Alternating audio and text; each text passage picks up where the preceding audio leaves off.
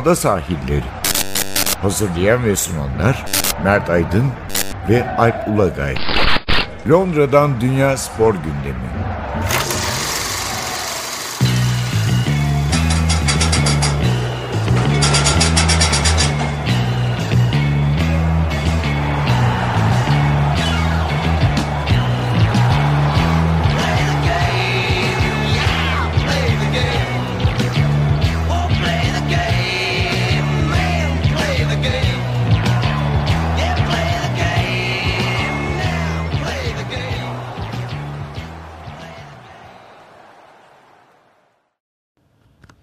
Sahillerinden merhabalar. Ben Alp Ulagay. Ben Mert Aydın. Bir kez daha birlikteyiz. 41. programımız. Evet ne derler? 41 kere maşallah. Evet biraz öyle oldu. ya şey olur ya tombala çekerken hepsi için her numara için böyle şeyler vardır. Burada da var. İngilizceleri de ben duyuyorum, öğreniyorum. Çok enteresan şeyler var burada da. Lo- şeyde e, ne diyorlar burada? Tombala değil. Bingo. Ha bingo ha. Evet evet yani onların da böyle o sayılara ve e- esprili arkasına Evet, şeyleri var. Ne derler bizdeki gibi. Çok iyi. Çok iyi. Bizim ne var 41'imizde? Kadınlar Dünya Kupası var elbette. Herhalde futbol bölümünde öne çıkacak konu o. Çünkü kıta şampiyonları çok parlak gitmiyor gördüğüm kadarıyla. Yani gol atılamayan gün oldu ya. 6 Evet, maç 0 gol. Hani Bir buna, de- buna bahis oynayan varsa mesela iyi para kazanmış. Tabii tabii yani şöyle bir şey var. Ee, hani Copa Amerika'da yine şeye geçildiği için elemelere tek maçlı eliminasyona geçilmiş olduğu için penaltılarda en azından yalandan da olsa gol görüldü de Hani öbüründe grup maçları Afrika Kupası'nda top hiç kaleye girmiyor. Felaket. Buna karşılık Kadınlar Dünya Kupası'nda çok heyecan verici maçlar oynandı. Çeyrek finalde de ve yarı finale geldik. Onu konuşacağız. Kıta şampiyonlarına biraz gideriz. Ee, oraya da biraz göz atarız. Ee, sonra bir tenis bölümü yapacağız elbette. Wimbledon başladı dün e, Londra'da. Hem geçen haftaki elemeler, bu haftaki ilk maçlarda sürprizler. Yani şöyle bir şey var aslında e, dün öyle geçmemiş olsaydı biz belki bugün iki cümle konuşup haftaya ge- geniş konuşuruz diyecektik Wimbledon ama öyle bir ilk gün oldu ki. Muazzam yani belki bu hmm, 14 günü mü 13 günü oynuyorlar. Eğer yağmur yağmazsa e, Pazar ilk olmayacak. pazar günü oynamıyorlar maç. 13 günü muhtemelen en çok konuşulacak işte 2-3 gününden biri olmuş olabilir. Olabilir. Yani belki de bugün de olacak bilmiyoruz. Bugün şu anda biz bunu e, kaydederken daha e, maçlar başlamadan sabah kaydediyoruz. E, onu, onu söyleyelim. E, ama dün öyle bir gün olunca biz de doğal olarak bugüne bölüm ayırdık Wimbledon'a.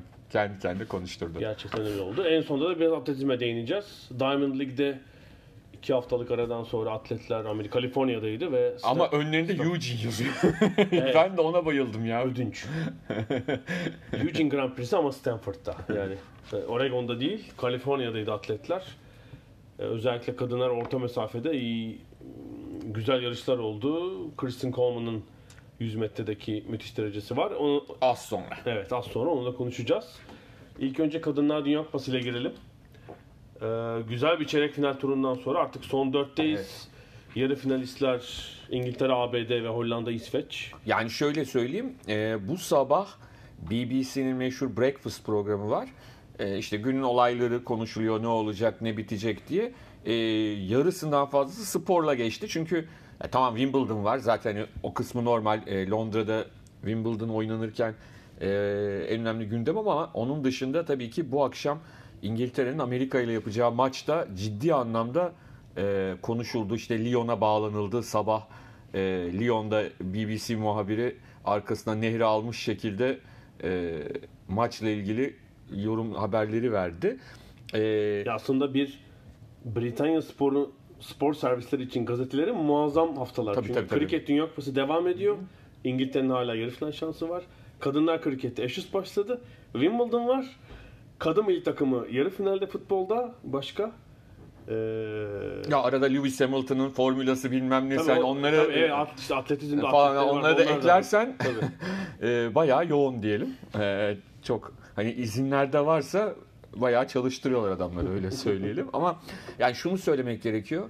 E, İngiltere Amerika maçı derken aslında geçen hafta biz tabii e, çeyrek finalleri konuşamadık daha e, Oynamamıştım. oynanmamıştı. Onlardan da bahsederek belki bu maçlar üzerinde konuşmak gerekiyor. Kesinlikle öyle. Ee, İngiltere Norveç karşısında açıkçası çok zorlanmadı. Yani çok 3-0 çok net bir skor ve Lucy Bronze'un e, şov yaptığı bir maç oldu. Yani 3 golde de Lucy Bronze'un bir katkısı olduğunu söylememiz lazım. Lucy Bronze kim diyenler için yani e, kadınlar futbolunu takip etmeyenler için söyleyeyim. Şampiyonlar Ligi şampiyonu Lyon takımının sağ beki.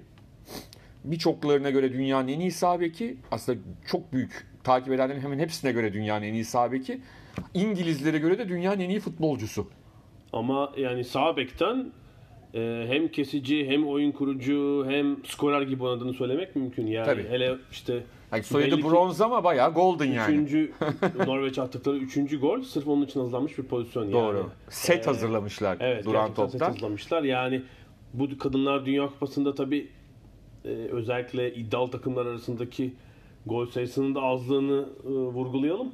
E, duran toplar çok önem kazandı. Yani Evet. herkes kornerleri falan çok etkili kullanıyor. İngiltere'nin bir böyle korner golü var.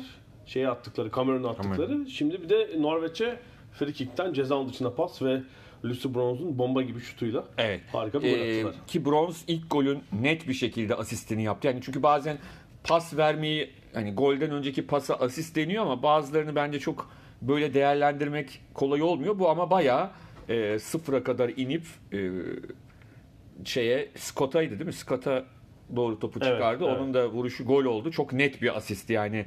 E, golün hazırlayıcısı diyebiliriz. İkinci golünde e, pozisyonun başlangıcında önemli pası veren oyuncu oldu. Belki asisti yapmadı ama e, o golün de hazırlanışında çok büyük pay sahibiydi ki o ikinci gol şey gibiydi yani bayağı Manchester City erkek takımı golü gibiydi. Öyle söyleyelim. E, paslaşma çok e, güzeldi ki yani Norveç'in e, eski bir dünya şampiyonu olduğunu Hep buralarda olduğunu hep söylemek buralarda olduğunu yani. söylemek. Yani o yüzden 3-0 çok değerli bir 3-0. Yani öyle sıradan bir takımla oynadıkları bir maçta elde edilmiş 3-0 değil. Bunun da altını çizmek Ya lazım. 4 çeyrek final arasında e, kazananların en rahat kazanan İngiltere olduğunu söylemek lazım. Bir belki Hollanda İtalya maçının ikinci yarısındaki Hollanda böyle Evet, rahattı oyunuyla yani. belki skoru bulmakta geç kaldıkları için yani net maçı netleştirmekte geç İlk kaldıkları yarı için. daha kafa kafaydı yani. Öyle Evet, oyun yoktu. evet. E, bir, bir de şeyi söyleyelim. E, İngiltere'nin belki Norveç'in de böyle bir şansı vardı. E, Avrupa'da biliyorsunuz Batı Avrupa'da hava çok sıcak. Geçen hafta Evet. muazzamdı. Yani Fransa'da 45'ler falan görüldü. E, özellikle cumartesi günkü maçlarda e, oyuncular biraz sıcak havayla da mücadele Evet. ettiler. Norveç İngiltere maçında tahminim yine yine 22-23'lerdeydi. Diğer maçlarda bir 4-5 derece daha sıcaktı hava. Yani öyle bir şansları vardı. Çünkü kat edilen mesafelere baktığımda ben FIFA'da e, sanıyorum 114 kilometre gördüm İngiltere tarafında. Yani çok e, benim kadınlar futbolu için turnuva öncesinde tahmin etmeyeceğim. 113 kilometre Evet. koşmuş iki takımda yani muazzam bir mesafe yani Türk- mesela Türkiye Erkekler Ligi'nin üzerinde gözüküyor falan herhalde. Ya mesela ben me- maçtan sonra acaba Norveç'te şu konuşulmuş mudur? Kesin konuşulmuştur. Ada Hegerberg gelseydi Norveç daha ileri gidebilir miydi? Norveç basını takip ediyor. Kıyamet kopmuş mesela. Yani do- bence olmuştur. Olmuştur. Yani e, dünyanın en iyi oyuncusu sonuçta altın topu kazanan oyuncu e, gelmedi. E, geçen haftalarda konuşmuştuk zaten neden gelmediğini. Yani işte aynı e, para erkeklerle aynı paraların alınmayışından dolayı bir protesto şeklinde. Ama e, Norveç daha ileri gidebilir miydi, gidemez miydi? E, bunu bilmek kolay değil açıkçası. Yani şey için düşünelim mesela İngiltere'de değil mi mesela? Lucy. Bronze gelmese, Gelmeseydi. mesela ne olurdu? Tabii tabii. Aynen Yani öyle. ciddi bir etki. Yüzde yüz, yüzde yüz, yüzde yüz. Diğer tarafta Fransa-Amerika maçı herhalde en çok beklenen çeyrek finaldi. Yani hakikaten e, erken final gerçekten. herkese göre erken final. Biri ev sahibi, diğeri dünyanın e, Phil Neville'ın deyimiyle tartışmasız herhangi bir tartışma gölgesi bulunmadan en iyi takımı. En son basın toplantısında öyle dedi. Yani without a shadow of doubt dedi. Yani hani bazen çünkü bana göre sana göre en iyi takım olur. Amerika Birleşik Devletleri takımı izlediğinizde anlıyorsunuz. Kötü oynadıklarında bile anlıyorsunuz. Dünyanın en iyi takımı. Ama futbolda öyle bir spor ki dünyanın en iyi takımını yenebilirsiniz. Yani e, hani mesela basketbolda o çok daha zordur. Aradaki o güç farkı Evet, büyük evet, olduğunda e, çok zor ama futbolda e, teknik olarak tırnak içinde Langa Spor'un Brezilya milli takımını yenme şansı vardır. 12 tane direkten döner. Her şey olabilir. Her şey olabilir. Ya bu, da bu çeyrek finalin şöyle bir şanssızlığı var. İki takım grup birincisi olmaları halinde bu çeyrek finalde eşleşeceklerdi. Evet. Ve öyle, Öyle oldu, oldu. gerçekten de. Tabii şimdi e, iki takım da bir önceki turu iyi geçmedi. Yani e, Fransızlar aslında e, Fransız basını da ilk maçtan sonra yavaş yavaş bir düşüş olduğunu söylüyordu. Yani ilk maçlarında bir şov yaptılar açılış maçında hatırlarsan. E, Kore'ye, Güney Kore'ye karşı. Ondan sonra yavaş yavaş bir düşüş başladı. Amerika'nın da ikinci tur maçı çok iyi değildi. Ama bu maç bu maç Tabii tabii iki penaltıyla geçtiler yani Tabii. İspanya'yı orada. ee, ama bu maç çok gerçekten çok tempolu. Hele ilk yarı bence e, neredeyse erkek e, maçları temposuna yaklaşık bir tempoyla oynandı. E, pozisyonlar, kaçan goller hakikaten çok güzel bir e, ilk yarı oldu. E, erken bir gol attı e, Amerika. Yine bir free kick. Evet. Orada yine tabii Aslında- Megan Rapinoe gerçekten Aslında maçın o ilk yarısına yakışmayan bir tek gol. Yani o maçın ilk yarısında aslında biz daha güzel bir gol görebilirdik. Çok pozisyon da oldu. Üretken de bir maç oldu. E, çünkü bu tip maçlarda hocalar genelde çekinirler. Aman savunma sağlam falan. Maçta bayağı ilk yarıda pozisyon oldu ama hani Rapino'nun e, da atarken çok zevk aldığını zannetmiyorum. Yani nasıl olsa gol olduğu için çok sevindi ama yani vurdu işte kimseye çarpmadan herkesin altından geçti, üstünden geçti, Yok, içeri girdi. Ne tilki o, Falan ne tilki diye. Megan Rapinoe. Yani şöyle diyelim, e, kupayı Amerika kazanırsa e, şu anda eğer bitseydi turnuva, e, turnuvanın her anlamıyla yıldızı Megan Rapinoe olacaktı. Çünkü sadece e, attığı gollerle değil ki son iki maçta dört gol attı. E, onun dışında herhalde e, Tabii şöyle kişiliği- Donald Trump'la olan atışmaları da ki Donald Trump cevap veriyor. Yani o da zaten bir orijinal bir şey. Sporda yani hele Avrupa'da çok hiç rastlamadığımız bir sporcu modeli. Amerika'da böyle konuşan sporcular 50 yıldır var yani bir belki arada bir kesin Rapino daha önce şeylere de destek vermişti. Tabii, tabii. Ee, o Amerikan futbolundaki neydi adamın adı? Ee, Colin Kaepernick. Ha, Colin Kaepernick'e. Tabii 2017'de bu Tabii. hatırlayanlar bir hatırlatalım. Colin Kaepernick Amerikan futbolcusu. Bu e, Black Lives Matter yani e, siyahların emniyet güçleri tarafından işte soruşturma yorulması, öldürülmesi vesilesiyle Amerikan Milli Marşı'nda çök- öncesinde diz çökerek protesto eylemine başlamıştı. Ona ilk destek veren beyaz sporcu Megan Rapinoe. Yani kadınlar e, futbol ligi maçında diz çöküp protestoya başlamıştı 2017 Eylül'de. Yani hani buna cesaret eden ve hemen uygulamaya sokan e, ilk sporcu, ilk beyaz sporcu. Ayrıca LGBT hakları konusunda Evet, çok e, kendisi zaten yıllardır deklare bir lezbiyen. Evet. 2013'ten beri. İşte hatta son sevgilisi galiba ünlü basketbolcu Sue Bird evet Subert. olması lazım. Ünlü bir çiftler Evet, yani. evet. Bir de hani öyle LGBT hakları savunucusu bir yandan. Bir yandan da başkana şey yapıyor. Evet çağırırsa Şöyle o falan. neydi meşhur derginin kapak çekimleri sırasında oldu aslında. 8, 8 by 8'in kapak çekimleri herhalde Nisan'da falan ne zaman yapıldıysa artık. Onun kamera arkası çekimleri çıktı ortaya ve şey demiş işte kahrolası Beyaz Saray'a F'li kelimeyle söylüyor bunu. evet. Gitmeyeceğim diye. Ee, O da şey tabii Trump da e, tarihin ilk troll e, Amerika başkanı olarak internet trolü olarak kazansalar da kaybetseler de çağıracağım gibi hani çocukça bir karşılık verince Megan Rapinoe bir anda e, farklı bir noktaya geldi ki Megan Rapinoe da çok genç bir oyuncu değil. Yani onun da 3. Dünya Kupası sanırım. Yani çok tecrübeli belki Tabii, bundan 33 sonra tabii bundan Son sonra bir Dünya olabilir. Kupası'nda olmayacak muhtemelen. Hani der Venus Williams'ı falan görünce her 5 kupada daha oynayabilir belli olmaz ama e, o, o bence ilginç ki şunu da söyleyelim Megan Rapinoe bir sol açık. Yani sol açık derken sol iç sol açık oynayan bir oyuncu. Karşısında kim olacak bu Lucy maçta? Bronze oynuyor. Evet yani Hiçbir şey olacak. turnuvanın e, yıldızı olma konusunda çekişen iki futbolcunun karşı karşıya oynayacak olması da Acayip ilginç. kötü. Şimdi tabii Megan Rapinoe olunca e, sağ bekteki yerinizi o kadar kolay bırakamazsınız. Yani Tabii. Amerika'nın Fransa yaptığı şeyi hatırlayalım. Evet. İkinci golü yani tık tık tık gitti en son kim boş kaldı? Rapinoe boş kaldı Kaldı. ve golü attı. Ee, ama Rapinoe'da da şöyle bir şey var. Şimdi maçtan çıkarken ben kat edilen mesafelere bakıyorum. Yani önceki kupalara göre muhtemelen tempoda küçük böyle bir düşme de var. orada. Doğrudur. Yaş- Olabilir. yaşı Şimdi itibariyle bu, bu bakımdan zirvede muhtemelen. Tabii tabii. Yaş itibariyle de. Tempo bakımından, e, e, kat ettiği mesafe bakımından. Öyle bir üstünlükte sağlayabilir ama işte Rapinoe olunca kolay bırakamazsınız mevkiyi. Ya bir de tabii yani Amerikan takımında e, çok çok üst düzey oyuncular var. İngiltere'de de var ama Amerikan takımı zaten hani dediğim gibi dünyanın en iyi takımı. Sonuçta Fransızlar bir e, beraberliği sağladık diye sevinirken Ki Röner attı büyük bir sürpriz. Kafayla Allah Allah falan hani şeye e, Kore'ye atarken normal karşılıyoruz da Amerika'ya da attı yani hani Kore'ye karşı fiziksel bir üstünlüğü vardı ama Amerikan takımına da o golü e, atmayı başardı. E, yani tabii Amerikan takımının şöyle avantajları var. Yani Carly Lloyd gibi çok önemli bir 10 numara, e, çok tecrübeli bir oyuncu.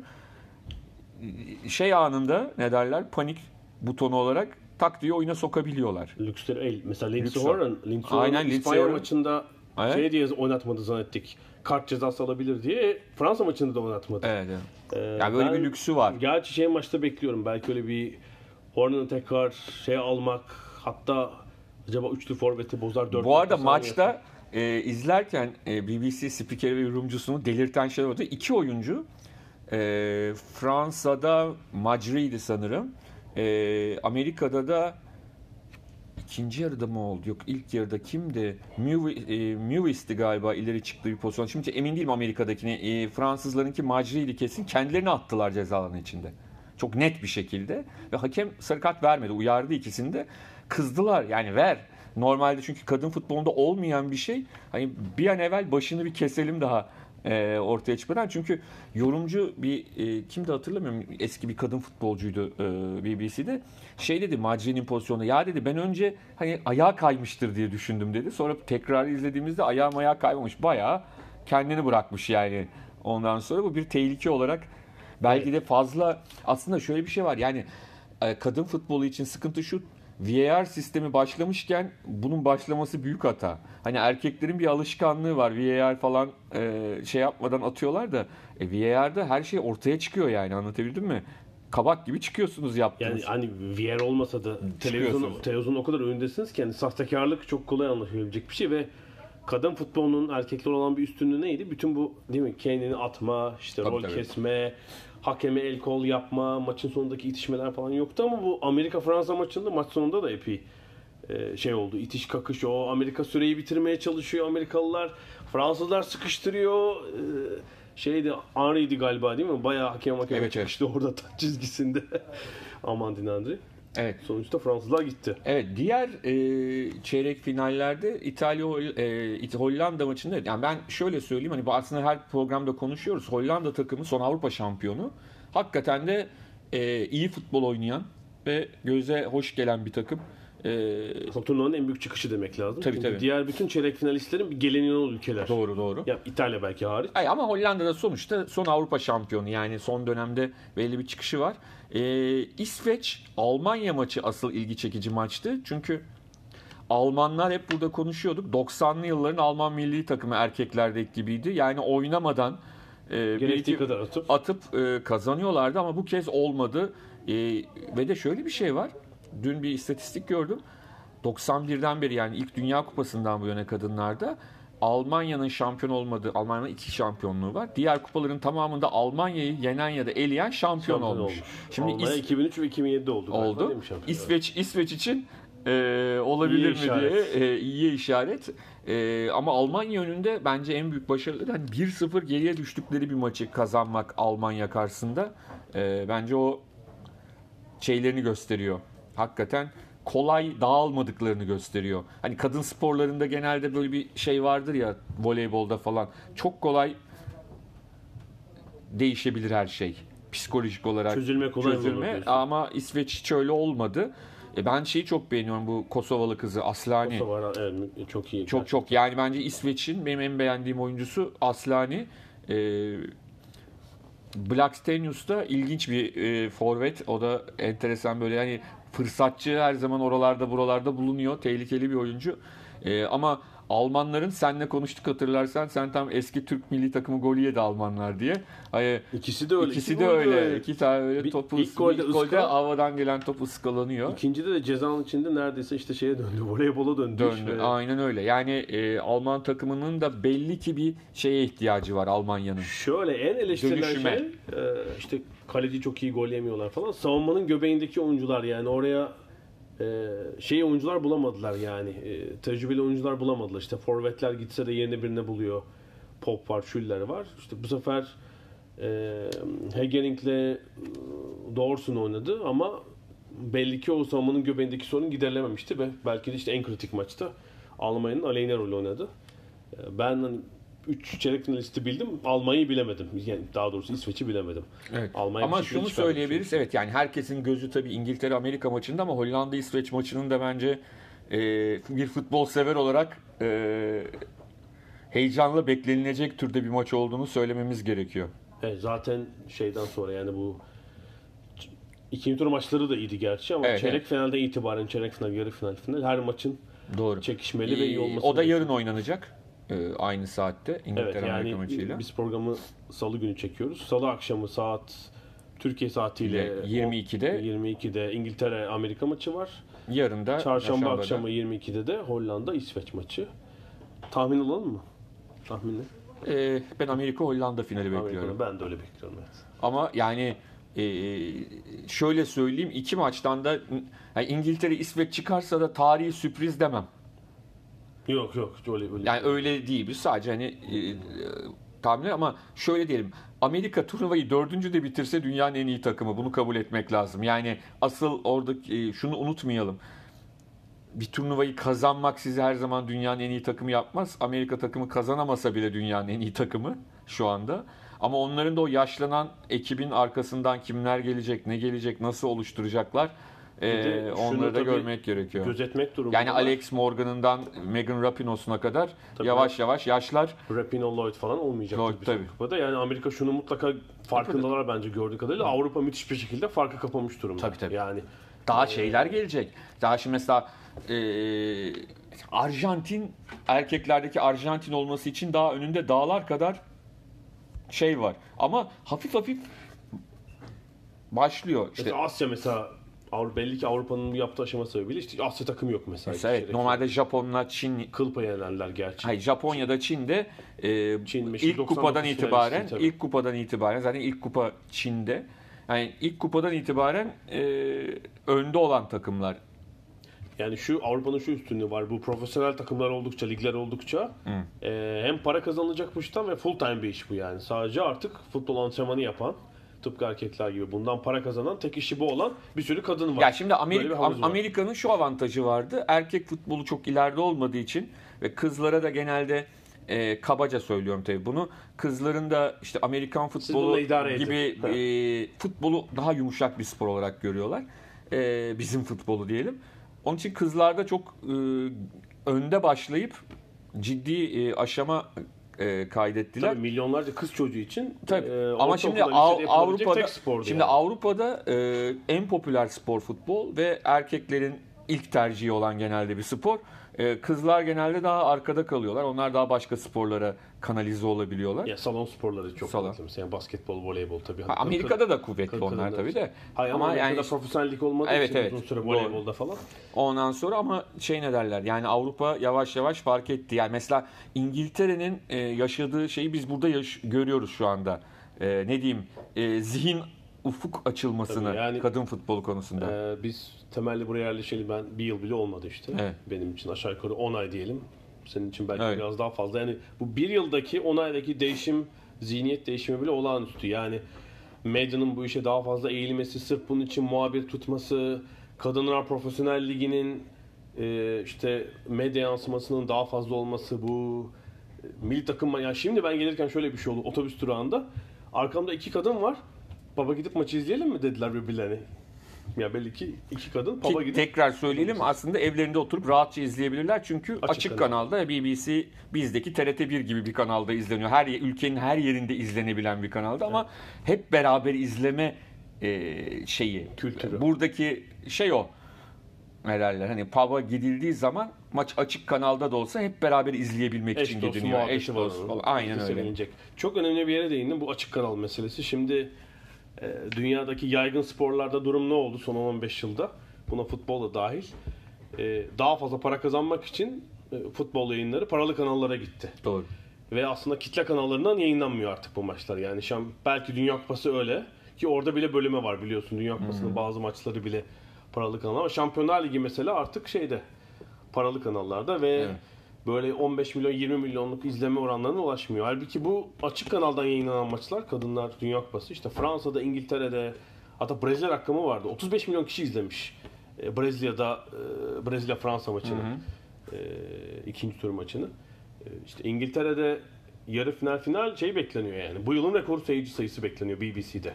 Belki 15-20 milyon kişi olacak hele final olursa. Peki İnanılmaz bir rakam. Copa Amerika'yı kaç kişi seyrediyor acaba televizyonda? İzlerken dayanabilen dayanabilen kaç kişi var? Çok merak ediyorum. Oraya geçiş yapalım. Ee, kadınlar futbolunu gelecek hafta artık daha da e, şeyiyle. Şampiyonu konuşuyor olacağız artık. Evet. Ya çünkü bu cumartesi günü e, pardon yarı finallerden sonra evet cumartesi üçüncülük maçı. Pazar günü de final maçı var. Evet. Türkiye saatiyle 18'de. Ee, onu belirtelim. Ee, oraya geçiş yapalım. Çünkü Copa Amerika ve e, Afrika Uluslar Kupası gerçek anlamda hayal kırıklığı. Afrika Uluslar heyecanlı. Afrika Uluslar Kupası'nı anlayabiliyorum tekrar söyleyeyim. Geçen hafta da söyledim. Çünkü Avrupa ile zamanları eşitleyebilmek için yani maç turnuvaların oynanma yani ya Avrupa'nın önde gelen takımlarında, ülkelerinde oynayan futbolcuların sezon ortası kulüplerinden uzak kalmamaları için yazın oynanıyor ilk kez. E, lakin e, Afrika'nın yazı da yani e, Mısır'da bölgesinde e, futbolcuların nefes alıp alamadığı konusunda ben emin değilim. Özellikle gündüz oynanan maçlarda hakikaten e, sahada oynanan şey Başka mevsim var mı Afrika'da? Hı? Ben de şey yapayım. Ha şimdi Güney Yarımküre'de olursun. Güney Yarımküre'deki Evet, evet. turnuvada e, kuzeydeki yaz bence Tabii, sorun tabii, olmaz. Güney yani, Afrika'daki tabii. bir turnuvada mesela aynı sorun yaşanmaz. Ama Mısır'da e, yaşanıyor. Gece maçı bile hani yanlarında değiliz ama sıcak olduğunu tahmin ediyorum. Hani oradaki sıkıntıyı anlayabiliyorum ben. Hani oradaki maçların neden böyle geçtiğini. Ama Copa Amerika'da hakikaten hayatlarından bezmiş gibi oynuyor takımlar. Ee, hani biraz izleyince sıkılıyorsunuz. Ee, ki yani hani şöyle de değil. Böyle çok zayıf kadrolarla falan da gelinmemiş durumda. Yani ha bakıyorsun Suarez'i, Messi'yi hepsini Tabii, görüyorsun tabii. Yani ya. bu takımlar Arjantin, Uruguay, Brezilya Dünya Kupası olsaydı bu kadrolarla mı giderdi? Bir iki oyuncu hariç evet, Evet. yani. Evet. Ya o zaten sıkıntı verici olan nokta. E, oyuncular da anladığım kadarıyla benim yani gördüğüm şu futbolcular galiba çok fazla e, odaklanma konusunda çok iddialı olmamışlar bu Yani maçlara. Şu ola- olabilir mi acaba? Tabii bu Dünya Kupası değil. Yani kıta şampiyonları. Ve bazı Güney Amerikalı oyuncular Avrupa'da oynadıkları takımların en önemli oyuncuları. Yıllardır en iyi oyuncuları. Yani ve Suarez'in, Messi'nin üzerindeki yani kilometresi çok yüksek artık. Ama orada şey var işte. O zaman da şunu diyebilirsin. Hmm. e, Euro Avrupa şampiyonaları niye böyle geçmiyor? Hani Avrupa şampiyonaları da genelde e, daha kaliteli Tabii öyle oluyor. oluyor ki yani geçen seferkinde bir sürü e, oradan buradan bir sürü takım katılmasına rağmen fena olmadı. 24'lük. Ondan sonra o yüzden de çok şaşırtıcı. Yani işte bu gece e, Türkiye saatiyle 3.30'da yani çarşamba sabaha karşı Brezilya Arjantin maçı var. Şimdi e, geçmişte olsa Brezilya Arjantin maçı var diye uyuyamazdık ya. Brezilya Arjantin maçını izleyeceğiz diye hele bu kadrolarla yani. Anlatabildim mi? Uyuyamazsın. Vallahi bir güzel uyuyacağım ben yani hiç gecenin bir buçuğunda uykumu bölmeye niyetim yok. İstersen uyandırabilirim. Yok sağ ol teşekkür ederim. Yani uykumu bölmeye niyetim yok yani yok benim yok maç ben için. uyandıracağım. Ama güzel bir turnuva olsaydı bölerdim uykumu yani. Defalarca böldük geçmişte yani anlatabildim mi? Hayatımız bölmekle geçti. Ama şey hissetmiyorsun ki burada bir buçukta yani e, İngiltere saatiyle bir buçukta olacağı için Türkiye'dekinden biraz daha şanslı. Daha erken başlıyor. Bu arada e, şöyle bir komik durum var. Bu geçen sene hatta daha önceden herhalde bu takvimler belli olmuştu tabii. Pazar günü Kadınlar Dünya Kupası finali var. Aynı gün Copa Amerika finali var. Bir de yine FIFA organizasyonu sayabileceğimiz e, Kuzey Amerika ve Karayiplerin turnuvası. Gold Cup'ın da finali var. Şey denmişti. Kadınlar Dünya Kupası ile aynı güne koyuyorsunuz. Kadınlar futbolunu küçümsüyorsunuz ama bence dünyanın büyük bölümü herhalde kadınlar. yani aynı saatte değiller onlar ama herhalde pek şey şansı olmaz yani. Ee, orada tercih şansı olmayacak diye düşünüyorum. Ben geçen kupanın finalinde e, Los Angeles'taydım. Kanada'daki e, kupanın Kadınlar finali- Dünya Kupası, Kadınlar evet. Dünya Kupası'nın. Hatta şöyleydi. Japonya-Amerika finali, e, eşim ve kızımla birlikte bir e, restorana girmiştik. Öğlen yemeği e, yemek için. Restoranda da ön tarafta bir barı vardı ve orada televizyon açık ve önde bayağı ciddi sayıda insan maç başlıyordu işte. E, final karşılaşması. Amerika Jap- Japonya Japonya maçı. tabii, jet Evet, ya şey şey oldu daha böyle bir Ben dedim ki hatta eşim dedi ki ya Mert git izle istersen dedi. Hani ön tarafa geç. Çünkü bizim olduğumuz masadan televizyonu izlemek çok şey değil. Ya dedim dur bir yemek gelsin. Daha ben yemek gelsin demeye kalmadan 3-0 oldu Tabii, zaten. tabii, Baktıkça bir gol sesi. 15 dakikada mı 3-0 olmuş? Tabii, tabii. İlk 20 Hadi. dakikada 3-0 olmuş. Kyle Lloyd hat-trick yaptı Evet, zaten ilk yarıda. 4-0 ilk yarıdan oldu. Şey ne derler? Ben böyle her seferinde daha bir lokma atamadan alamadan ağzına şey, televizyona bakmak zorunda kalıyordum. Çok çok acayip bir şeydi. Ve çok büyük ilgi vardı. Yani Kaliforniya zaten şey olduğu için Latinosu şusu busu ama ön tarafta izleyenler Latin değildi yani onu çok net olarak Tabii söyleyebilirim. işte tam şimdi bu hava muhtemelen Avrupa'da var artık. Bu Evet. Amerika'da gördün yani 90'lardan beri olan bir durum. Evet evet yani bayağı şey oldu hatta sonra fark e, açılınca biz çıktık dışarıya şey oldu yani gol sesi e, gol olunca dışarıya taşan gol sesi geldi. Anlatabildim mi? Yani bu hani çok Amerika'da e, alışık olduğumuz bir şey değil ondan sonra ama onda e, altını çizmek lazım. İstersen futbolu Ee, biraz şey yapalım mı? Sadece son bir şey. Ha, söyleyeyim. Şu ilginç. Şimdi işte Copa Amerika'ya bakıyorum. 4 çeyrek final maçında 2 gol. Yani. Çok gol var hepsi penaltılarda kaç tane gol atıldı kardeşim onları da say. Bir de şeye bakıyorum. e, CONCACAF Gold Cup. Ya çeyrek finalde ABD'nin rakibi Curaçao adası. yani işte kadınlar şey oynuyorlar. Kıran kırana bir Dünya Kupası çeyrek finali falan. ABD erkeklerin rakibi Curaçao. Tam Curaçao güzel bir oda olabilir. Federasyonu var kupaya katılıyor ama yani muhtemelen Bir sene de Guam mı öyle gitmişti bu kupada ya? Guam yok ama Guam şeyde değil ya. Bunlarda değil mi Guam ya? Ee, Sanki yok. bunlardaydı. Yok Guam değil de başka bir şey vardı ya. Guyana mı Pasifik'te? Normalde Dünya Kupası'na falan katılamayan bir takımdı. Yani mesela e, Gold Cup'tan kim var? Curaçao var, Guyana var. Değildi. İlk Bermuda var, katılanları söylüyorum. Martinik adası var. değil. Bunların hiçbiri değildi benim dediğim ama Ee, sadece şunu söyleyeceğim. Yani muhtemelen bu dünyadaki yayın rekabeti, futbolun geldiği nokta. Yani CONMEBOL'la CONCACAF'ın e, bu iki organizasyonu belki birleştirmesi gerekecek. Yani hani ABD Meksika'yı konuk ediyorlardı sık sık hatırlar. mesela şey öyle değil. Amer- e, Güney Amerika kıtasının Dünya Kupası elemeleri o 10 takımlı format hakikaten güzel bir format ve orada hani iyi maçlar çıkabiliyor.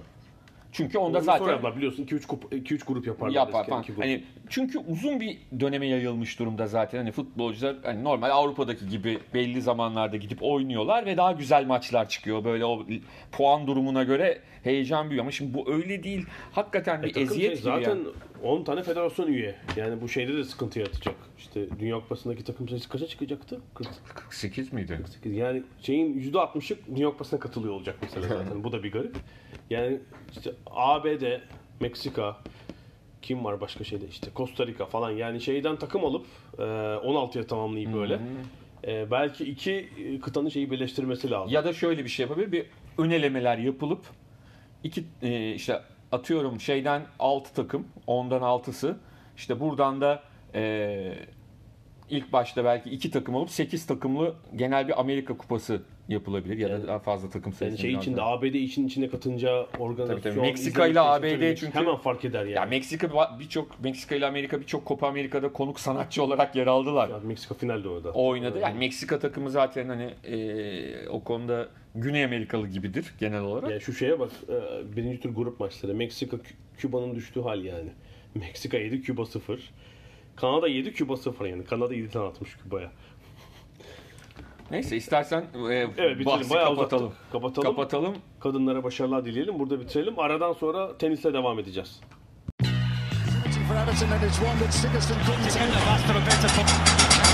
Ada sahilleri. Londra'dan Dünya Spor Gündemi.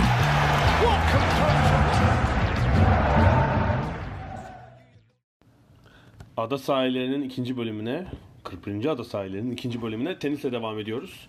Wimbledon haftasındayız. Daha doğrusu e, önümüzdeki 15 gün. Hoş geldin ey Wimbledon. Aynen öyle. Londra'da, e, Wimbledon semtinde yılın 3. Grand Slam'ı oynanıyor. Tabi bu arada Şimdiki tek Grand Slam. tabii Fahri ikileri de burada ben rahmetle anıyorum. Yani Bizim kuşağı sevdiren yani çocukluğumuzun ve gençliğimizin bir de onun efsanesi şudur. Türbünde kim görünse anında kim olduğunu söylerdi. Yani hani o kadar tenis dünyasına hakim ki hani toprağı bol olsun Philip Chatrier'in tipini de onun sayesinde öğrenmiştik. Fransa açıkta kenarda Philip Chatrier'i gösterdiğinde şimdi tribünü var da kendisi yok adamın. Evet Ee, yani Rod Laver oturur, Borg oturur. Philip Chatrier yani yönetici ya da eski evet, evet hiç kaçırmazdı. Tak diye Ayrı bir söyler. hakimiyet çünkü de- çok eski dönemlere hakim olmak da Onda e, ayrı meziyet. yakın zamanda kaybettik. E, buradan onu da analım Fahri Gerçekten de. kaç yıl anlatmıştır TRT'de? Çok uzun yıllar. 15 O yıl anlatmadığında da yine çok iyi anlatan biri vardı. Tansu Polatkan anlatırdı. Yani o onun mesela herhalde başka bir işi, başka bir görevi olduğunda da e, hakikaten çok e, sağ olsunlar. E, tenis e, Türkiye'de insanların tenisi bilmesinde belli bir yaş grubunun çok çok büyük katkıları Hele olduğunu. Evet yani TRT, özel televizyonun olmadığı sadece TRT'nin olduğu dönem e, Davis bir- Kupası maçlarını hatırlıyorum ben 80'lerde. Böyle Vilander'i Milander'i izler. Davis Kupası maçı verilirdi ya. Yani hani bırak Grand Slam'i Davis Kupası finali falan. Türkiye'nin final olmadığı yıllar.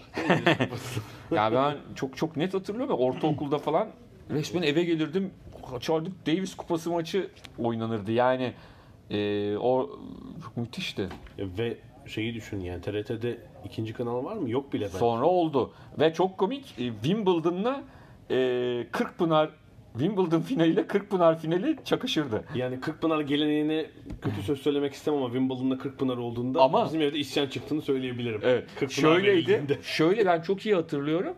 Ee, 87 finali demek işte 86'da zaten 85'in sonunda ikinci kanal açıldı yanlış hatırlamıyorsam. 86'da pardon. 86'da açıldı.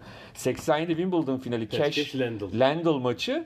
Ee, o maçla aynı anda da şimdi kim nerede hatırlamıyorum ama çok güzel bir böyle beklenen bir finaldi.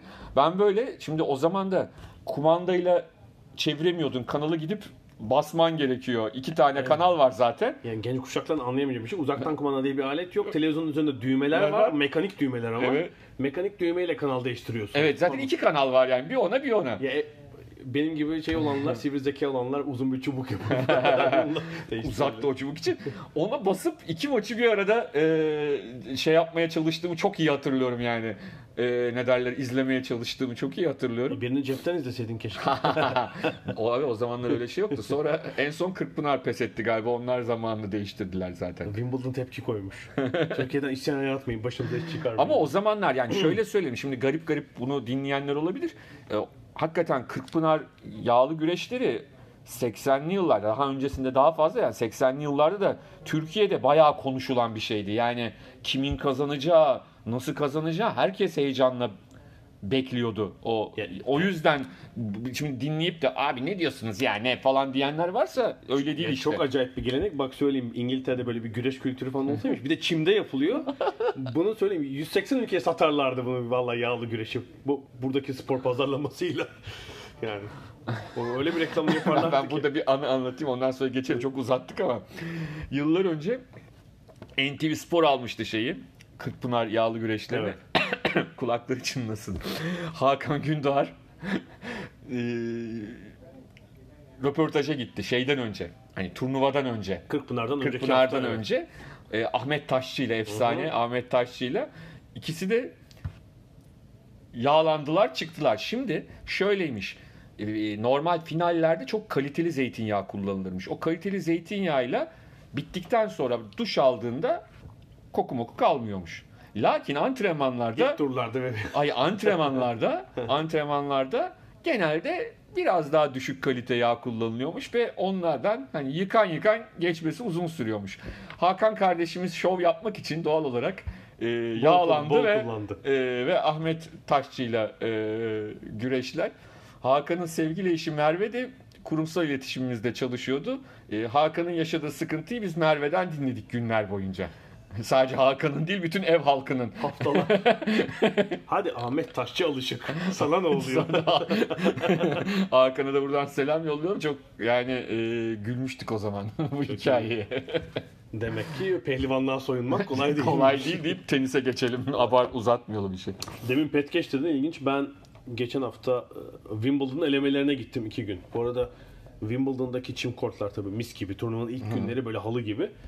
E, yıpranmasın diye kortlar e, elemeleri Wimbledon tesislerinde oynamıyorlar. Roehampton denen benim evime işte yürüyerek 20 dakikalık mesafede İngiltere... Wimbledon'a da çok uzak değil aslında teknik olarak. Evet yani komşu ilçeler demek lazım. Ee, İngiltere Tenis Federasyonu'nun işte Bank of England sponsorluğunda tesisleri var. Oradaki elemelere gittim. Hakikaten tabii Wimbledon'a göre muhtemelen daha mütevazi bir ortam var ama bayağı bir tenis festivali gibi yani. Evet, mütevazi ama net ben televizyondan da gördüm. Şey yani ne derler hani herkes iç içe çok kaynaşma. Dediğin gibi festival gibi. Tabii şöyle yani akredite oluyorsunuz ya da ben biletle girdim iki gün.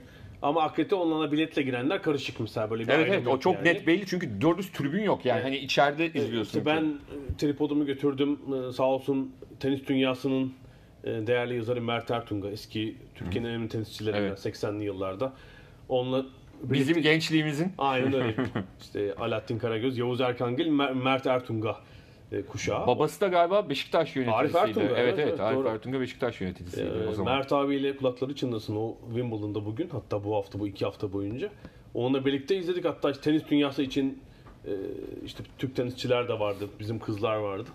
Onların performansını özetleyen birkaç video çektik. E, hani keyifli ben iki günde gittim. Keyifli üç gündü. Şöyle bir ortam var. Yani o Roehampton'daki tesislerin e, içinde normal kortlar var. Bir de çim alanı şey yapıp etrafını çevirip işte 14 tane daha ek kort yapmışlar. Sadece o 3 gün için.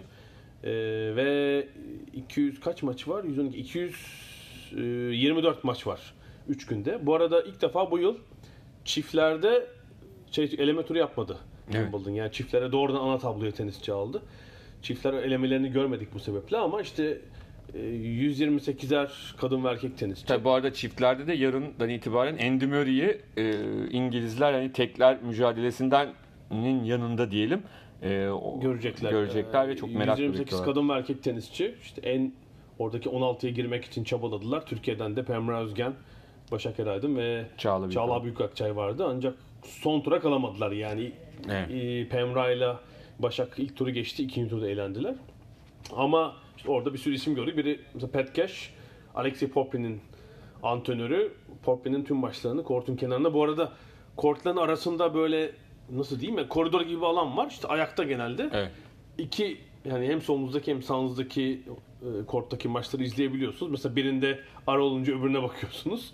Pat Cash o sandalyesini koymuş. İşte Poprin'i. Poprin de böyle biraz şey e, işte bir seti almış. ikinci setin başında koparamıyor oyunu. Böyle söyleniyor kendi kendine falan. Orada uyardı onu hani e, maça, maçtan kopma diye. Pat Cash'i de orada görmüş olduk. Hemen dibimizde. E, ama elemelerden gelen tenisçiler dün Wimbledon'ın birinci turunda ortalığı birbirine kattılar. Kattılar yani. tabii özellikle Corey Gauff, e, Venus Williams maçı zaten hani şeydi e, daha turnuva başlamadan birinci günün en önemli maçı olarak bakılıyordu. Yani turnuvanın hatta turnuvayı yani Wimbledon öncesinde gündem maddelerinden biri 15 yaşındaki Amerikalı tenisçi, siyah tenisçi ve annesi yaşında diyebileceğimiz Venus Will efsane Venus Williams. Diyebileceğimizin ötesinde 24 yaş fark var yani. Ondan sonra 5 kuşak fark var arada tenis. neredeyse E, ve de e, ilk şey doğduğunda Gauff doğduğu sırada zaten iki Wimbledon kazanmış durumda Venus Williams yani doğduğu sırada. Sizi izleyerek büyüdüm de diyemez yani diye kısmen. Evet ama idollerinden biri olduğu kesin. Daha doğrusu Williams kardeşler. Özellikle Amerika'da Afrika Amerikalılar çünkü geçmişe bakıldığında e, son dönem için en azından söyleyeyim. Tabii Altia Gibson'lara falan gideriz ama Tabii. hani son dönemde bir Zina Garrison vardı e, 80'lerde.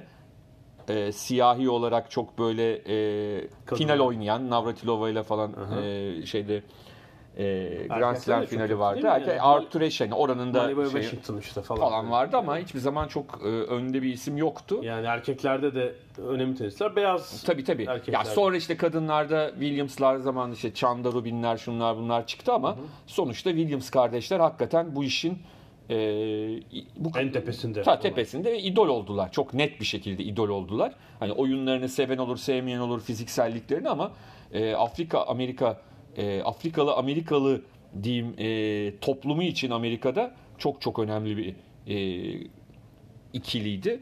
E, ve Gauff'un da onlara hayran olduğunu biliyorduk. 2004 doğumlu bu arada. Geçen hafta elemelerde e, elemelerin bir numaralı seri başını eleyerek başladı o. 3 maçını set vermeden çok rahat kazandı Evet. yani. Yani şeyi belliydi aslında sinyali. Dün de, dün de set Geç- vermeden kazandı zaten. Geçen haftadan e, vermişti gerçekten ama Venus Williams'a Yani bu kadar tecrübeli isme set vermeden Çünkü mesela böyle bir olgunlukla e, maç kazanmak Tabii tabii. Yani ma- maç sırasında yorumcu da söyledi. Dedi ki e, şimdi o kadar çok maç oynamış ki Venus Williams diyor. Binlerce maç diyor. Üst düzey maç.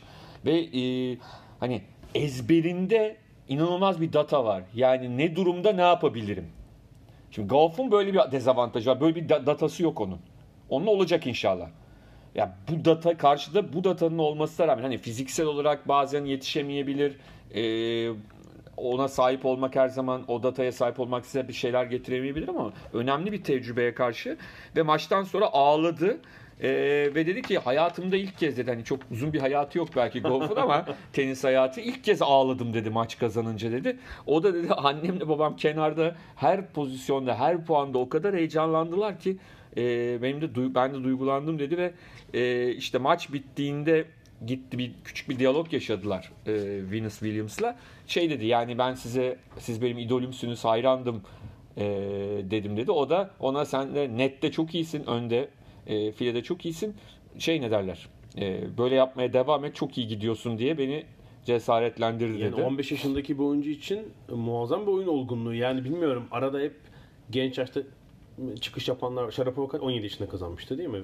2004'te Wimbledon'da Evet, evet, kazandı. evet. 17 tabii fizik olarak çok olgundu Tabii. Sharapova ama yani Corey Goff'taki bu 15 yaşında gördüğümüz e, hava belki bilmiyorum yani Celeste'lere falan geri gitmek Ama lazım. işte şunu söylemek lazım. Son dönemde oradan hani lafı e, transfer edebiliriz başka bir yere doğru.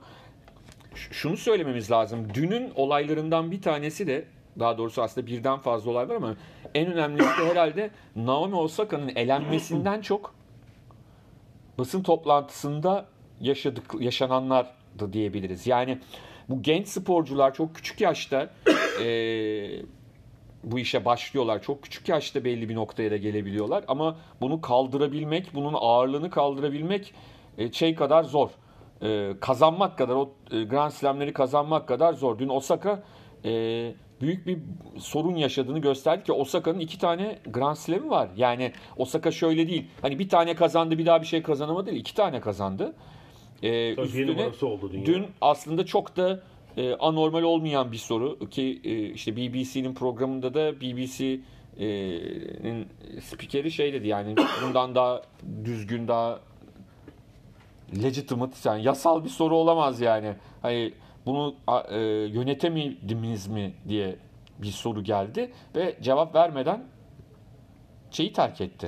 Yani bu Toplantıyı terk etti. herhangi bir spor dalı için kadın erkek antrenör bu şeyi garip buluyorum. Yani cevap vermeme, buradan ayrılma falan. Ya zaten Belki kariyerinizin parçalarından şöyle bir şey bu. olabilir işte zaten onu yönetemediği için muhtemelen belki konuşsa ağlayacaktı ya da işte çok böyle e, şey bir görüntü olacaktı. Muhtemelen e, görünmesini istemediği bir e, noktaya yani Osaka'da gelecekti. şöyle problem var yani. iki Grand Slam kazandı. Bir numara oldu. Oradan beri böyle bir zihinsel şey var yani. Ki de çok Bir uzun duygusal- yıllarda geçmedi bu olaylar sırasında yani çok- kısa sürede bu böyle bir sıkıntı yaşamaya başladı. Bu kötü bir sinyal. Hala dünya Mesela bir, bir daha da ilginci hani genelde hani demin dedim ya kızlar kadınlar biraz daha e, duygusal oluyorlar ve e, bazı şeyleri hazmetmekte zorlanıyor ama dün Çiçipas'ın basın toplantısını izledim mesela. O Osaka gibi şey terk etmedi ama yani o da o da iyi değildi. hiç iyi değildi. Yani böyle hani şey e, boksörler olur ya abandone olmuş böyle hani knockout olmamış ama e, bir beyin sarsıntısı geçirmiş gibiydi yani e, basın toplantısında. Çünkü yani ağladı ağlayacak bir konuşma yaptı. Hani ben çok şey- benim bir şeyler yaratmam lazımdı. Benim daha iyi oynamam lazımdı. Yıkıldım dedi ya. Yani devast, devastate fiilini kullandı. Ve de yani çok üzüldüm ya. Gencecik bir çocuk. O da 20 yaşında bu. Evet. Yani. Çok üzüldüm. Ve yani hani konuşulan şu yani çünkü acaba diyorum hani sosyal medya mı ekstra baskı getiriyor? Çünkü geçmişe bakıyoruz. O kadar çok 16-17 yaşından itibaren bu işleri başarmış, 20'lerinin başında Grand Slam kazanıp çok daha iyi yerlere gitmiş. O kadar çok tenisçi var ki. Ama çok eski dönemde kaldı. Tabii ama işte onlar nasıl yaptılar? Yani ki o dön şimdi şöyle söyleyeyim. Şimdi daha fazla şansları var. Daha çok uzmanla çalışıyorlar. O zaman o zaman o uzmanlıklar şimdiki gibi Ama değil işte de. o bence genç kuşa avantaj sağlayan bir şeydi o zaman. Bu bütün uzmanlıklar, fitness seviyesi bu tenisteki para e, tecrübelilere avantaj sağlıyor. Yani gençler çok dezavantajlı onlara göre. Yani umarım işte golf'ta böyle olmaz. Yani 30'lukların 40'lıkların yani şu şey ilginç mesela Zverev Tsitsipas dün dök, dökül yenildi. Ee, 40 yaşındaki Karlovic hala tur geçiyor ee, Evet, evet. Wimbledon'da. Yani Ivo Karlovic bence yetenek olarak ne Tsitsipas ne Zverev ayarında hiçbir zaman karenin değildi ama onun bir tecrübesi, dayanıklılığı, bir fitness seviyesi var. 40 yaşında Bence şey hala. dedi mesela e, şey de şaşırdı. John McEnroe da Çiçipas'ın o basın toplantısı görüntüsünden sonra yani dedi bence bu çocuk dedi birden fazla Grand Slam kazanacak dedi. Ben eminim buna dedi. Ama ne bu hal yani? Yani, Anlatabildim mi? Ee, ben işte geçen sene sonu ATP Finals'ta da oldu. Sonra e, New York Times'tan Christopher Clark ile de bir röportaj yapmıştım. İşte hep şey bu 2019'da işte üç büyükler böyle bir yeni Grand Slam şampiyonu olur mu falan ama bu Zverev, Tsitsipas yani zihinsel olarak, devamlılık olarak bu sinyali vermiyorlar ilginç bir şekilde. Yani yine şey belli ki Djokovic, Nadal Ya dün Bekar da söyledi. Dedi ki ya dedi ben dedi işte 17 yaşında kazandım dedi. Yani o e, erkekleri sayıyordu. Erkekler şeyinden bahsediyorlar. Çünkü Evet. kadınlar çok açık olduğu için kimin ne kazandığı belli değil. Erkeklerden hep belli 3 tane adam kazanıyor. Dedi ki yani ben dedi 17-18 yaşında kazandım. Vilander öyle kazandı. Edberg öyle kazandı. E, Sampras 20'lerinin 19-20 yaşında kazandı. Agassi, Cheng bunlara baktığın zaman bu- bunlar ama çok uzun bir kariyeri sürdürdüler sonra. Yani e, iki ay sonra biz pes ettik, mahvolduk, e, şey olduk diye çıkmadılar. Keza kadınlarda e, Steffi Graf falan düşün yani çok küçük yaşta e, itibaren e, o Evet, performans. Mesela e, söylediler e, Steffi Graf 13 yaşında sanırım Wimbledon mıydı? Elemelerine katılıyor. Yani bırak şeyi, juniorları falan elemelerine katılıyor. Ha, e, Mert Ertunga ile konuşurken ben aynı soruyu ona da sordum tabii. O hem oyuncu sonra antrenör olarak bu işin şimdi yorumcu olarak için içinde hep bulunmuş biri 30 35 yıldır herhalde. E, dedim hani 80'lerle bugünün farkı ne? O şunu söyledi. Yani bizim kuşağımız 80'lerde bu güç idmanları yoktu dedi. Hele yani ergen yaşlarda yapılmazdı. Halbuki e, güç idmanları artık ergen yaşta başlıyor ve 20'lerin ortasındaki tenisçiler o kadar güçlü ki ve bunu daha uzun süre sürdürebiliyorlar. Yani onlu teenager birisinin 17-18 yaşındaki bir gencin güç olarak baş etmesi mümkün değil. Yani güç ve devamlılık olarak artık. O da mentali 25 de etkiliyor tabii. Yani bir anda tabii de şey de var, var. evet. Ne derler hani işte Çiçipas of çıktı öyle yaptı böyle yaptı derken bir yenilgi bir anda yani ya da işte kenardan onu öyle pohpohluyorlar ki sen kazanacaksın sen onu yapacaksın falan. Ondan sonra bir başarısızlığı kaldıramıyorlar herhalde. Ee, bir de belki Bu hani tabii şeyi de bilmek lazım özür dilerim. Hani e, işte bu Z kuşağı, o kuşağı, bu kuşağı yani hani anlatabildim mi? O kuşaklarda e, e, anlama konusunda çok kolay. Yani e, önemli. Yani işte bahsettiğimiz adamlar e, şey ne derler? E, Sampras falan hani benim kuşağım. Ben Sampras'la yaşıtım mesela. Hani bizim kuşak hayata bakışı dünyanın neresinde olursa olsun ülke olarak çok fark etmiyor kuşakların hayata bakışları genelde. O başka bir şeydi. Şimdiki işte 98 doğumludan 2003 doğumluya kadarkilerin kuşakları çok fazla fark etmiyor herhalde. Yani birazcık e, hayata bakışları olabilir. Bir de pratik bir şey söyleyelim. Şimdi bu Wimbledon elemesi oynayıp gelenler 16'şar kişi yani erkekler, kadınlar ana tabloda e, üçer maç yaparak geliyorlar buraya. Üç maçlık güzel bir antrenman evet. elemelerde. Mesela Yiri Veseli'yi ben geçen hafta şeyde izledim. E, Wimbledon elemelerinde izledim. İşte kıran kırana 3 maç oynadı. Hatta bakıyorum şimdi işte kimle oynamış. İkinci tur maçını izlemiştim ben orada bir İspanyol. Evet, Menendez Maceiras'la. E, iki sette almış. Sonra son turda da Tommy Paul'u yendi. Yine Amerik Paul'u yendi Amerikalı. 3 maç oynayarak hazır geliyorsunuz. Halbuki ana tablodaki işte seri başlarının bir kısmı işte eleme turnuvası oynamıyorlar, orada dinlenerek geçiriyorlar ya da katıldıkları turnuvada ilk turda eleniyorlar önceki turnuvada. Elemelerden gelenler tehlikeli olabiliyor bu noktada. Mesela Veseli e, dün müthişti o bakımdan belli ki çok hazırdı. E, Zverev karşısında yani ve çok e, üstün oynadı gerçekten. E, diğer oyuncularda böyle bir sorun yani kadınlarda da aynı sorun var. Yani. E, Corey Goff mesela çok hazır 3 tane dinamit gibi maç oynayarak gelmiş. Çime uyum sağlamış. Ya onların da bir kısmı hani diğer oynayanların da bir kısmı turnuva oynayıp gelenler de var. Var Hani var elbette evet. ama oynamayanlar için diyorum. Tabii tabii Çoğu oynamayanlar da var. Tabii ki tabii ki tabii. Şey yapan Antalya'da oynayıp eriyenler. E, Cumhur dün oynuyordu. Kazandı mı? Galip kazanıyordu en son baktım. Vuruşunu gördün mü? İnanılmaz bir vuruş Yok yaptı. görmedim görmedim. Bir, Bir, e, ara gördüm e, öndeydi ama sonra ne oldu takip etmedim. Hani Antalya'dan gelip tabii burada bir anda bir rahatlamıştır, ferahlamıştır. Öyle iyi e, iyi olmuş olabilir onun için. Şöyle bir lob attılar. Onun üzerine inanılmaz bir e, bacak arası böyle bacağın yanından bir vuruş yapıp puan aldı Demir Cumhur gerçekten. Evet Wimbledon'da e, Djokovic pazartesi ilk maçını rahat kazandı. Gençlerden Cole Schreiber.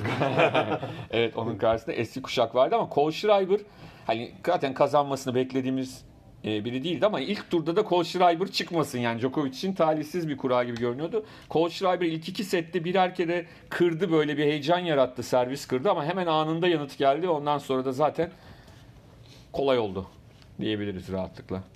Evet ilginç. Ee, Djokovic'i belki kaçıncı turda? Herhalde dördüncü turda belki e, Oje Aliassime maçı bekleyebilir.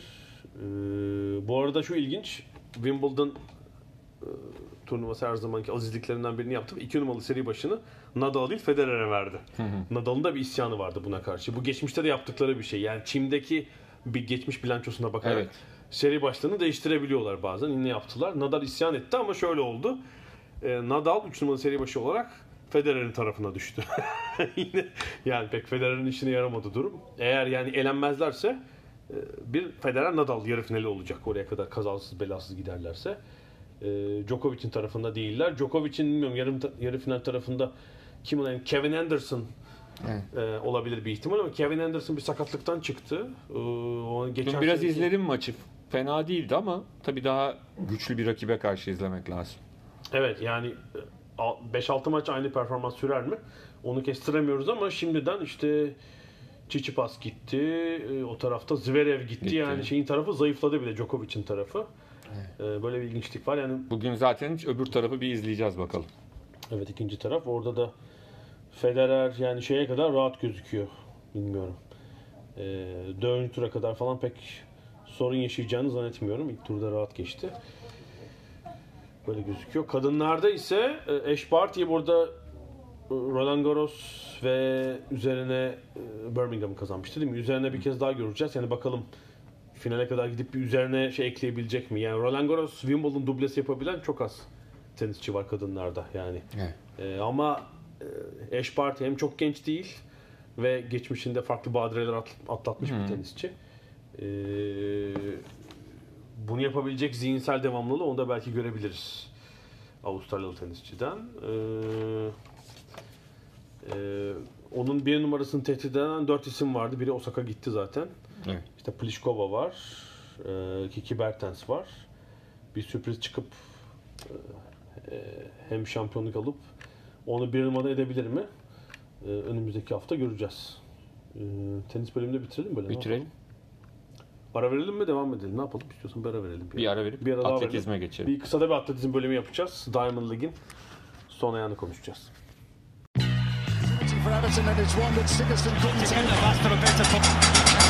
Ada sahilleri. Londra'dan Dünya Spor Gündemi.